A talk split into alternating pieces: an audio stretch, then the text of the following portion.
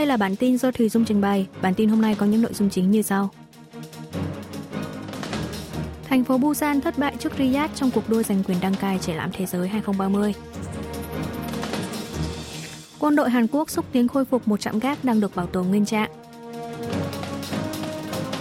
Mỹ xác nhận vệ tinh trinh sát của Bắc Triều Tiên đã tiến vào quỹ đạo.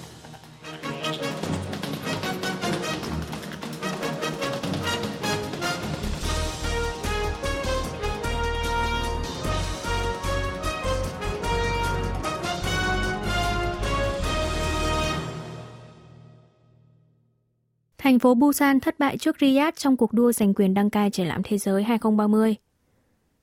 Cuộc bỏ phiếu địa điểm đăng cai triển lãm thế giới World Expo 2030 diễn ra tại trụ sở Tổ chức Triển lãm Quốc tế BIE ở thủ đô Paris của Pháp vào ngày 28 tháng 11 giờ địa phương. Và cuối cùng, thành phố Busan của Hàn Quốc đã thất bại trước thủ đô Riyadh của Ả Rập Xê Út. Trong vòng bỏ phiếu thứ nhất với 165 nước thành viên BIE tham gia, thủ đô Riyadh đã giành được số phiếu là 119 phiếu, thành phố Busan của Hàn Quốc chỉ giành được 29 phiếu, Rome của Ý giành được 17 phiếu. Sự cách biệt số phiếu lớn giữa Riyadh và Busan được phân tích là bởi Ả Rập Xê Út đã triển khai cuộc đua giành quyền đăng cai World Expo sớm hơn Hàn Quốc một năm, đưa ra những cam kết mạnh mẽ bằng nguồn vốn từ đô la dầu mỏ, thu hút được một số lượng lớn lá phiếu từ các quốc gia kém phát triển. Như vậy, triển lãm thế giới 2030 sẽ diễn ra tại Riyadh từ ngày 1 tháng 10 năm 2030 tới ngày 31 tháng 3 năm 2031. Tại buổi họp báo sau buổi bỏ phiếu, Thủ tướng Hàn Quốc Han Dok-su đã gửi lời xin lỗi tới toàn thể người dân và chia sẻ trách nhiệm nặng nề khi chưa đạt được kết quả như người dân kỳ vọng. Chính quyền thành phố Busan bày tỏ tiếc nuối về thất bại trong cuộc bỏ phiếu, đồng thời quyết định sẽ tích cực xem xét để chạy đua tiếp theo cho triển lãm thế giới năm 2035. Tổng thống Hàn Quốc xin lỗi người dân về thất bại giành quyền đăng cai triển lãm thế giới. Tổng thống Yoon song yeol ngày 29 tháng 11 đã bày tỏ sự hối lỗi về kết quả thất bại của thành phố Busan trong cuộc đua giành quyền đăng cai triển lãm thế giới World Expo 2030. Ông gửi lời xin lỗi tới người dân, đặc biệt là người dân thành phố Busan vì đã làm họ thất vọng, thừa nhận thiếu sót của chính phủ về khâu phân tích dự đoán về kết quả.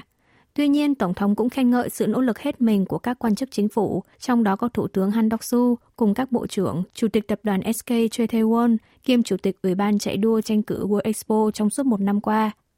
Ông Yoon cho biết trong hành trình chạy đua World Expo 2030, chính phủ đã nhấn mạnh về một kỳ triển lãm thế giới của sự chia sẻ và đoàn kết.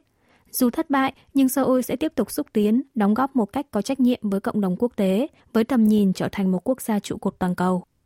Tổng thống cũng gửi lời chúc mừng tới chiến thắng của Ả Rập Xê Út, một đối tác trọng tâm của Hàn Quốc, khẳng định sẽ hỗ trợ cần thiết cho sự thành công của World Expo Riyadh 2030. Hàn Quốc coi cuộc đua giành quyền đăng cai triển lãm thế giới là tài sản ngoại giao quý giá. Từ mùa hè năm 2022, chính phủ Hàn Quốc chính thức bước vào cuộc đua giành quyền đăng cai triển lãm thế giới World Expo 2030, muộn hơn một năm so với nước đối thủ là Ả Rập Xê Út. Chính phủ đã phối hợp với khối tư nhân dốc toàn lực cho cuộc chạy đua này.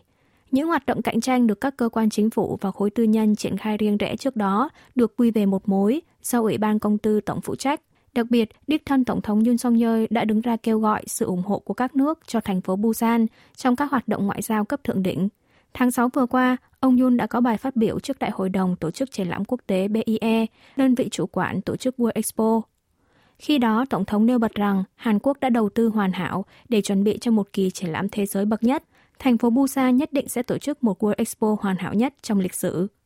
Lãnh đạo Hàn Quốc đã tích cực tận dụng các sự kiện ngoại giao đa phương để kêu gọi sự ủng hộ cho thành phố Busan. Nhân chuyến thăm Mỹ tham dự khóa họp Đại hội đồng Liên Hợp Quốc vào tháng 9 vừa qua, ông Yun đã hội đàm với hơn 40 lãnh đạo các nước kêu gọi sự ủng hộ cho Busan.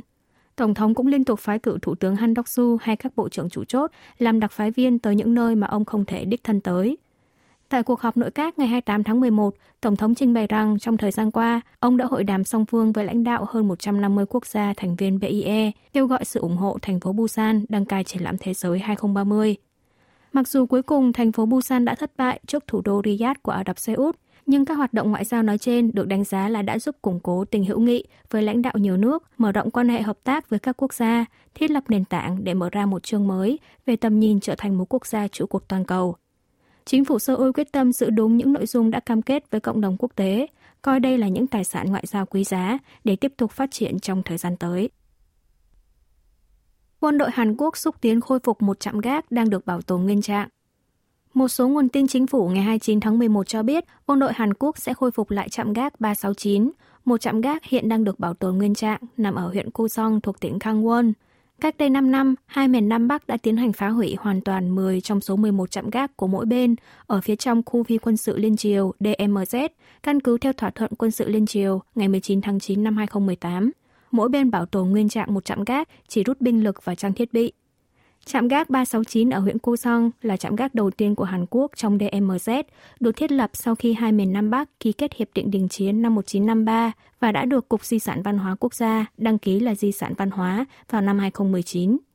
Quân đội dự kiến sẽ tiếp tục xem xét động thái khôi phục 10 trạm gác đã phá rỡ của Bắc Triều Tiên để có biện pháp đối phó tương xứng. Trước đó vào ngày 22 tháng 11, chính phủ Hàn Quốc đã đình chỉ hiệu lực của khoản 3 điều 1 thỏa thuận quân sự liên triều ngày 19 tháng 9 nhằm đáp trả việc miền Bắc phóng vệ tinh trinh sát quân sự hôm 21 tháng 11.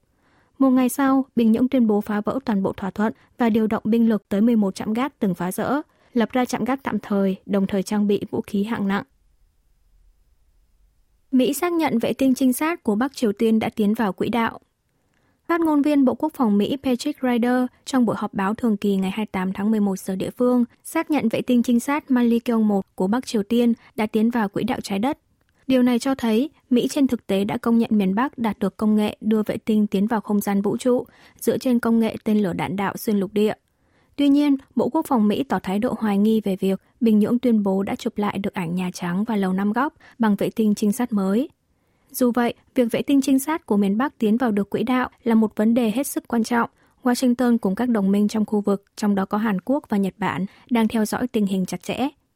Bộ Quốc phòng Mỹ cho biết tới thời điểm hiện tại vẫn chưa có thông tin cụ thể cho thấy miền Bắc có dấu hiệu khiêu khích thêm. Lầu Năm Góc tái khẳng định cam kết phòng thủ vững chắc cho Seoul và Tokyo. Bộ Quốc phòng rời lịch phóng vệ tinh trinh sát riêng sang ngày 2 tháng 12. Bộ Quốc phòng Hàn Quốc thông báo sẽ lùi lịch phóng vệ tinh trinh sát đầu tiên của quân đội Hàn Quốc, vốn được ấn định là ngày 30 tháng 11 sang ngày 2 tháng 12 tới, do vấn đề thời tiết tại nơi phóng là căn cứ không quân Vandenberg, bang California của Mỹ không đáp ứng. Tuy nhiên, thời điểm phóng cũng có thể tiếp tục bị thay đổi tùy thuộc vào điều kiện thời tiết. Vệ tinh trinh sát số 1 của quân đội Hàn Quốc dự kiến sẽ được phóng lên quỹ đạo vũ trụ bằng tên lửa đẩy Falcon 9 của hãng SpaceX, Mỹ, công ty được thành lập bởi tỷ phú Elon Musk.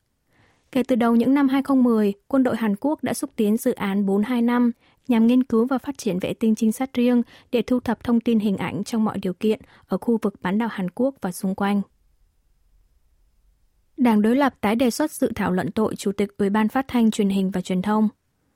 Chỉ còn một ngày nữa là tới phiên họp toàn thể Quốc hội ngày 30 tháng 11. Đảng Dân Chủ đồng hành ngày 28 tháng 11 đã đề xuất lại dự thảo đề nghị luận tội Chủ tịch Ủy ban Phát thanh Truyền hình và Truyền thông Y Đông Quan cùng hai công tố viên – Dự thảo này có nội dung tương tự với dự thảo mà đảng đối lập đã rút lại cách đây 18 ngày.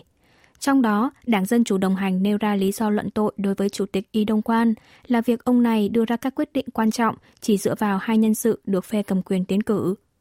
Đảng cầm quyền sức mạnh quốc dân chỉ trích dự thảo luận tội này vừa là một quân bài nhằm châm ngòi tranh cãi chính trị trước thềm cuộc tổng tuyển cử, vừa là một hành vi bạo lực quốc hội chưa từng có của đảng đối lập. Dư luận chỉ trích việc trình giới đối đầu về dự thảo luận tội Chủ tịch Y Đông Quan đang gây ra trở ngại tới quá trình thẩm định dự thảo ngân sách năm 2024, quy mô 657.000 tỷ won, 509,95 tỷ đô la Mỹ. Seoul và EU thảo luận đối phó với Bình Nhưỡng và hợp tác vũ trụ. Hàn Quốc và Liên minh châu Âu EU ngày 28 tháng 11 giờ địa phương đã tổ chức hội nghị giải trừ quân bị và không phổ biến vũ khí hạt nhân lần thứ 18 tại Bruxelles của Bỉ thảo luận về phối hợp đối phó với Bắc Triều Tiên và hợp tác vũ trụ. Hai bên đồng tình rằng ba vụ phóng vệ tinh trinh sát quân sự của Bắc Triều Tiên trong năm nay đã gây hại tới ổn định khu vực, là một thách thức đe dọa nghiêm trọng tới hòa bình và an ninh của cộng đồng quốc tế. Hai bên quyết định sẽ tiếp tục nỗ lực chung để kêu gọi sự đối phó tích cực của cộng đồng quốc tế với miền Bắc. Hàn Quốc và Liên minh châu Âu nhất trí sẽ tiếp tục chia sẻ đánh giá về môi trường an ninh quốc tế hiện nay, hợp tác chặt chẽ để tăng cường cơ chế giải trừ quân bị và không phổ biến hạt nhân hiện hành như vũ khí hạt nhân, sinh hóa, vũ khí thông thường. Ngoài ra, hai bên cũng nhất trí hợp tác ở các lĩnh vực mới nổi như ứng dụng trí tuệ nhân tạo ở lĩnh vực quân sự. Từ năm 2001, Hàn Quốc và EU tổ chức hội nghị giải trừ quân bị và không phổ biến vũ khí hạt nhân, thảo luận về phương án tăng cường cơ chế giải trừ quân bị và không phổ biến hạt nhân, như cấm chuyển giao và nhập vũ khí hạt nhân, sử dụng năng lượng nguyên tử vào mục đích hòa bình. Quý vị và các bạn vừa nghe xong bản tin của Đài Phát thanh Quốc tế Hàn Quốc KBS World Radio. Tiếp theo là chuyên mục tiếng Hàn qua phim ảnh do Y Trong Ưn trình bày.